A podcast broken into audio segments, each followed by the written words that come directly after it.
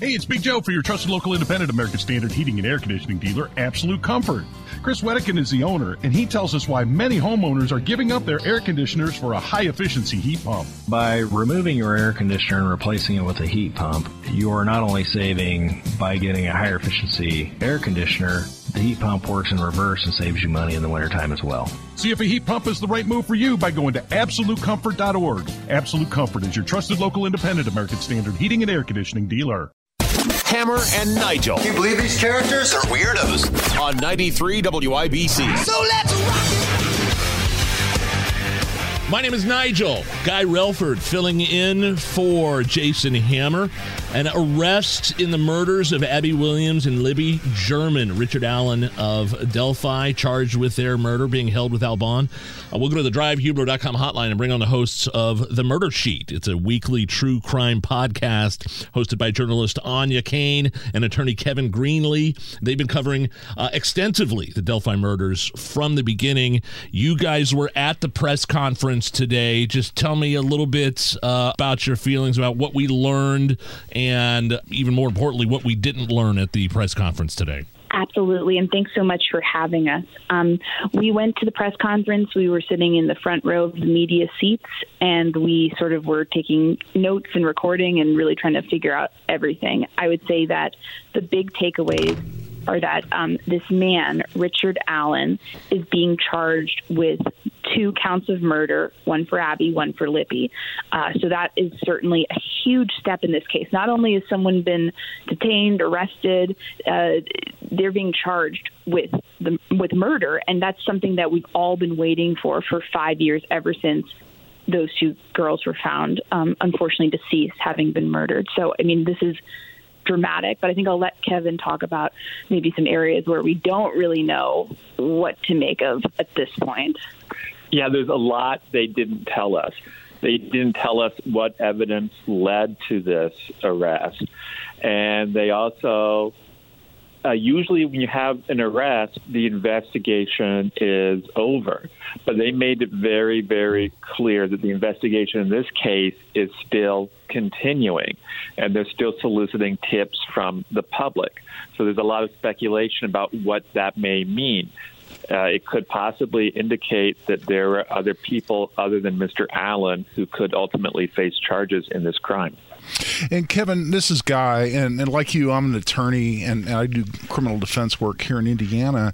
W- would you agree with me that when law enforcement comes out after an arrest and they make it clear that they're still investigating and they still uh, are, are asking for the public's assistance or any additional tips, that can be because they're they're they're they're also trying to identify other potential subjects who may be involved in criminal activity or assisted the criminal or otherwise. But they also don't want to be subject to the criticism that they focused in only on one suspect, in this case now a defendant, and and and ruled out any other potential suspects. Which, as you and I know, in a criminal case at trial, can be used to say, well, you discounted any possibility of other suspects, you didn't investigate any other leads, and that's why you ignored the guy who really did this uh, to the jeopardy of the person who's now being improperly prosecuted. Uh, do you agree with me? That's also a, a, a leverage or at least um, a strategy to avoid that kind of argument at trial later on.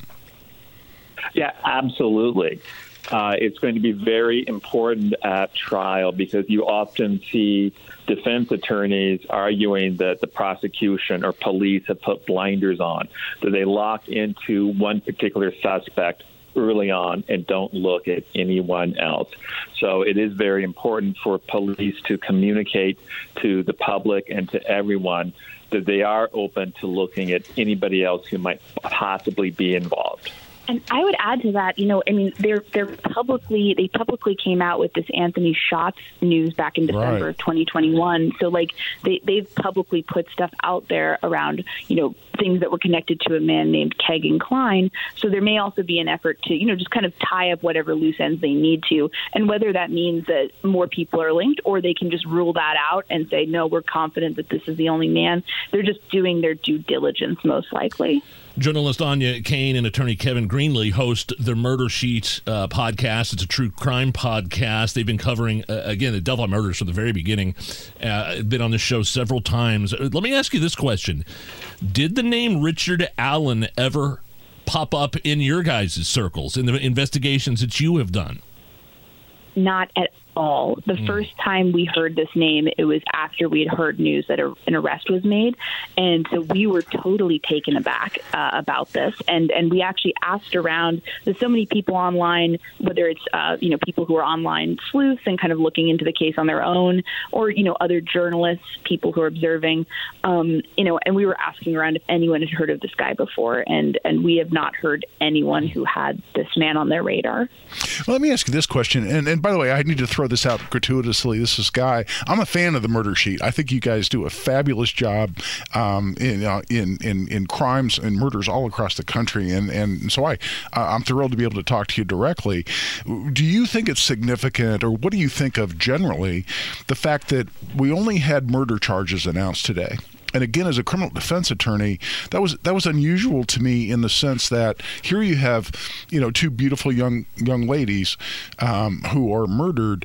You would expect there to be multiple charges filed as to someone who they believe killed them. In other words, there's no kidnapping or criminal confinement. There, there's there, there's nothing else, and, and there are other issues we don't clearly want to speculate on. But it's unusual in this kind of a circumstance, in my experience, for it to be only be murder and not be a whole host of other related uh, uh, crimes that, that a person is going to be accused of, because typically that those all flow together in terms of the reasons why someone is murdered under these kind of circumstances. What what do you make of that? Do you think that's because these are the only charges filed, or because we're not going to know? Everything else that may uh, be levied at this gentleman, this defendant, until the information and the probable cause affidavit are, are unsealed. Absolutely, and, and thanks for the, the lovely compliment. Um, I would say that uh, for us, I mean, actually, you'll appreciate this. We were, you know, when when they opened it up to questions, I, I shouted out a question about other charges um, in the case, or can we expect other charges? Has he been charged with anything else other than these two counts of murder? Unfortunately, they did not pick my question, and I think they've been very reluctant to talk about any details. But we, I mean, we were surprised by that too, and we imagine that it's not necessarily mean that they won't bring any other charges uh, against this man, but we almost see it as a strategy to kind of keep a lot of the details out of the public eye for now as they continue the investigation. And let me turn around and ask you a question because one thing that we've heard speculated at here at the press conference behind the scenes and stuff was that in Indiana, you can be charged with murder if you obviously intentionally, personally caused the death of another human being. But you can also be charged with murder even if you did not intentionally cause the death of a human being, but someone was killed during the commission of a felony that you took part in. Hmm. Do you think there's any possibility of something like that at play here? And would that possibly explain why we're not seeing other charges right now? Uh, Kevin, I, I think that's a brilliant question, and and I think that the answer is absolutely yes, and that explains uh, potentially. Again, we're, we're speculating, which we hate to do. speculating, but but I think that's such a smart question because yes, uh, we have a felony murder statute here in Indiana, exactly as you're alluding to, and if you're involved in the commission of a felony, and as a result of your commission of that felony, it's foreseeable that someone could lose their life, and that could be anyone. That could be a victim. It could be a co-perpetrator. Uh, uh, or anyone else, then yes, you can be charged with murder um, a- a- under felony murder, as exists in so many other states. And so, yes, that explains a number of things. It explains why there are no other charges like kidnapping or whatnot, at least as have been announced. It could potentially explain also why they want to keep the investigation open and they want to hear um, about any other tips or any other evidence. And, and again, keep in mind the wording of Superintendent Carter, the, the prosecutor there in Carroll County, and others who said anyone else who may involve been involved in this crime. That that may or may not mean they think other people were involved in the crime, but if it does, it could mean this person's guilty of felony murder while someone else could still be also potentially prosecuted as being the direct cause of these these young ladies' demise. And so and so I think that's a great question and I think that that is something that that we need to follow obviously and we may learn a lot more about when the, this information and this probable cause affidavit get unsealed. And do we have a timeline on that? Did they give any indication of when that PC affidavit would would become unsealed? Um, so uh, they gave a bit of a timeline on what we can expect going forward, at least for now. I know the uh, there's going to be a, an initial hearing in January of 2023 um, for now, and I, I, my understanding was that that will discuss some of the. Uh, they said there would be yeah. some sort of hearing, probably within 30 days, as to whether or not the probable cause mm. affidavit would be unsealed. Right, and then initial court hearings in January, and then at this point they're saying that the trial could be in March, although I think both of us are a little skeptical that it'll happen that quickly. Yeah, and just so people know, too, this is Guy jumping in, and that the, typically the reasons that a probable cause affidavit or, or an information, we say information, that's the that's the charging document. Uh, that that's what that, that's what the state files to say. Here's the crime you're accused of, based on uh, um, uh, the probable cause affidavit. But here here's what we think you did. Is that's what an information is, uh, and uh, typically those are sealed when a judge buys the argument, and this is typically one sided, right? The defendant, well, it's always one sided. The defendant doesn't get to come in, and, or the media or anyone else interested doesn't need to get to come in and argue against it. But based on the prosecution, the state's argument. Um, that they say, well, this could jeopardize our investigation if these inf- if this is revealed, or um, a witness could be physically imperiled, uh, could be at risk um, if if we release this information. Things like that are the arguments made to a court on why the court should seal the information and the probable cause affidavit, which is the, what the judge read and reviewed to decide whether there was probable cause for an arrest.